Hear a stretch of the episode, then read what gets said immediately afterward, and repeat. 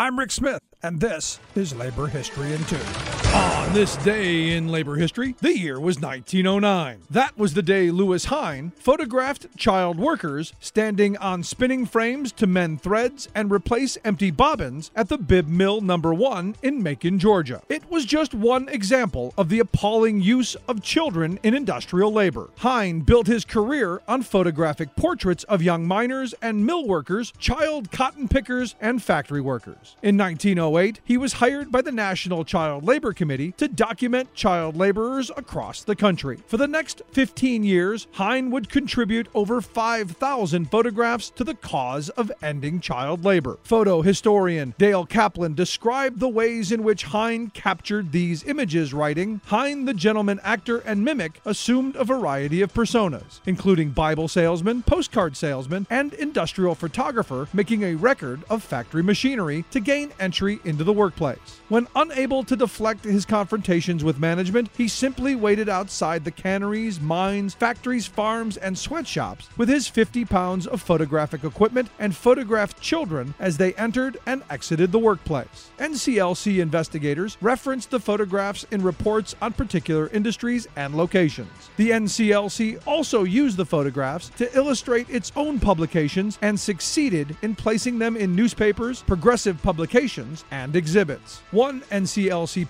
that featured Hine's portrait read, Making Human Junk. Shall industry be allowed to put these costs on society? By 1912, the NCLC persuaded Congress to create a United States Children's Bureau. The two organizations worked together to investigate abuses of child laborers. Years of legislative and judicial battles followed, until finally, in 1938, Congress passed the Fair Labor Standards Act.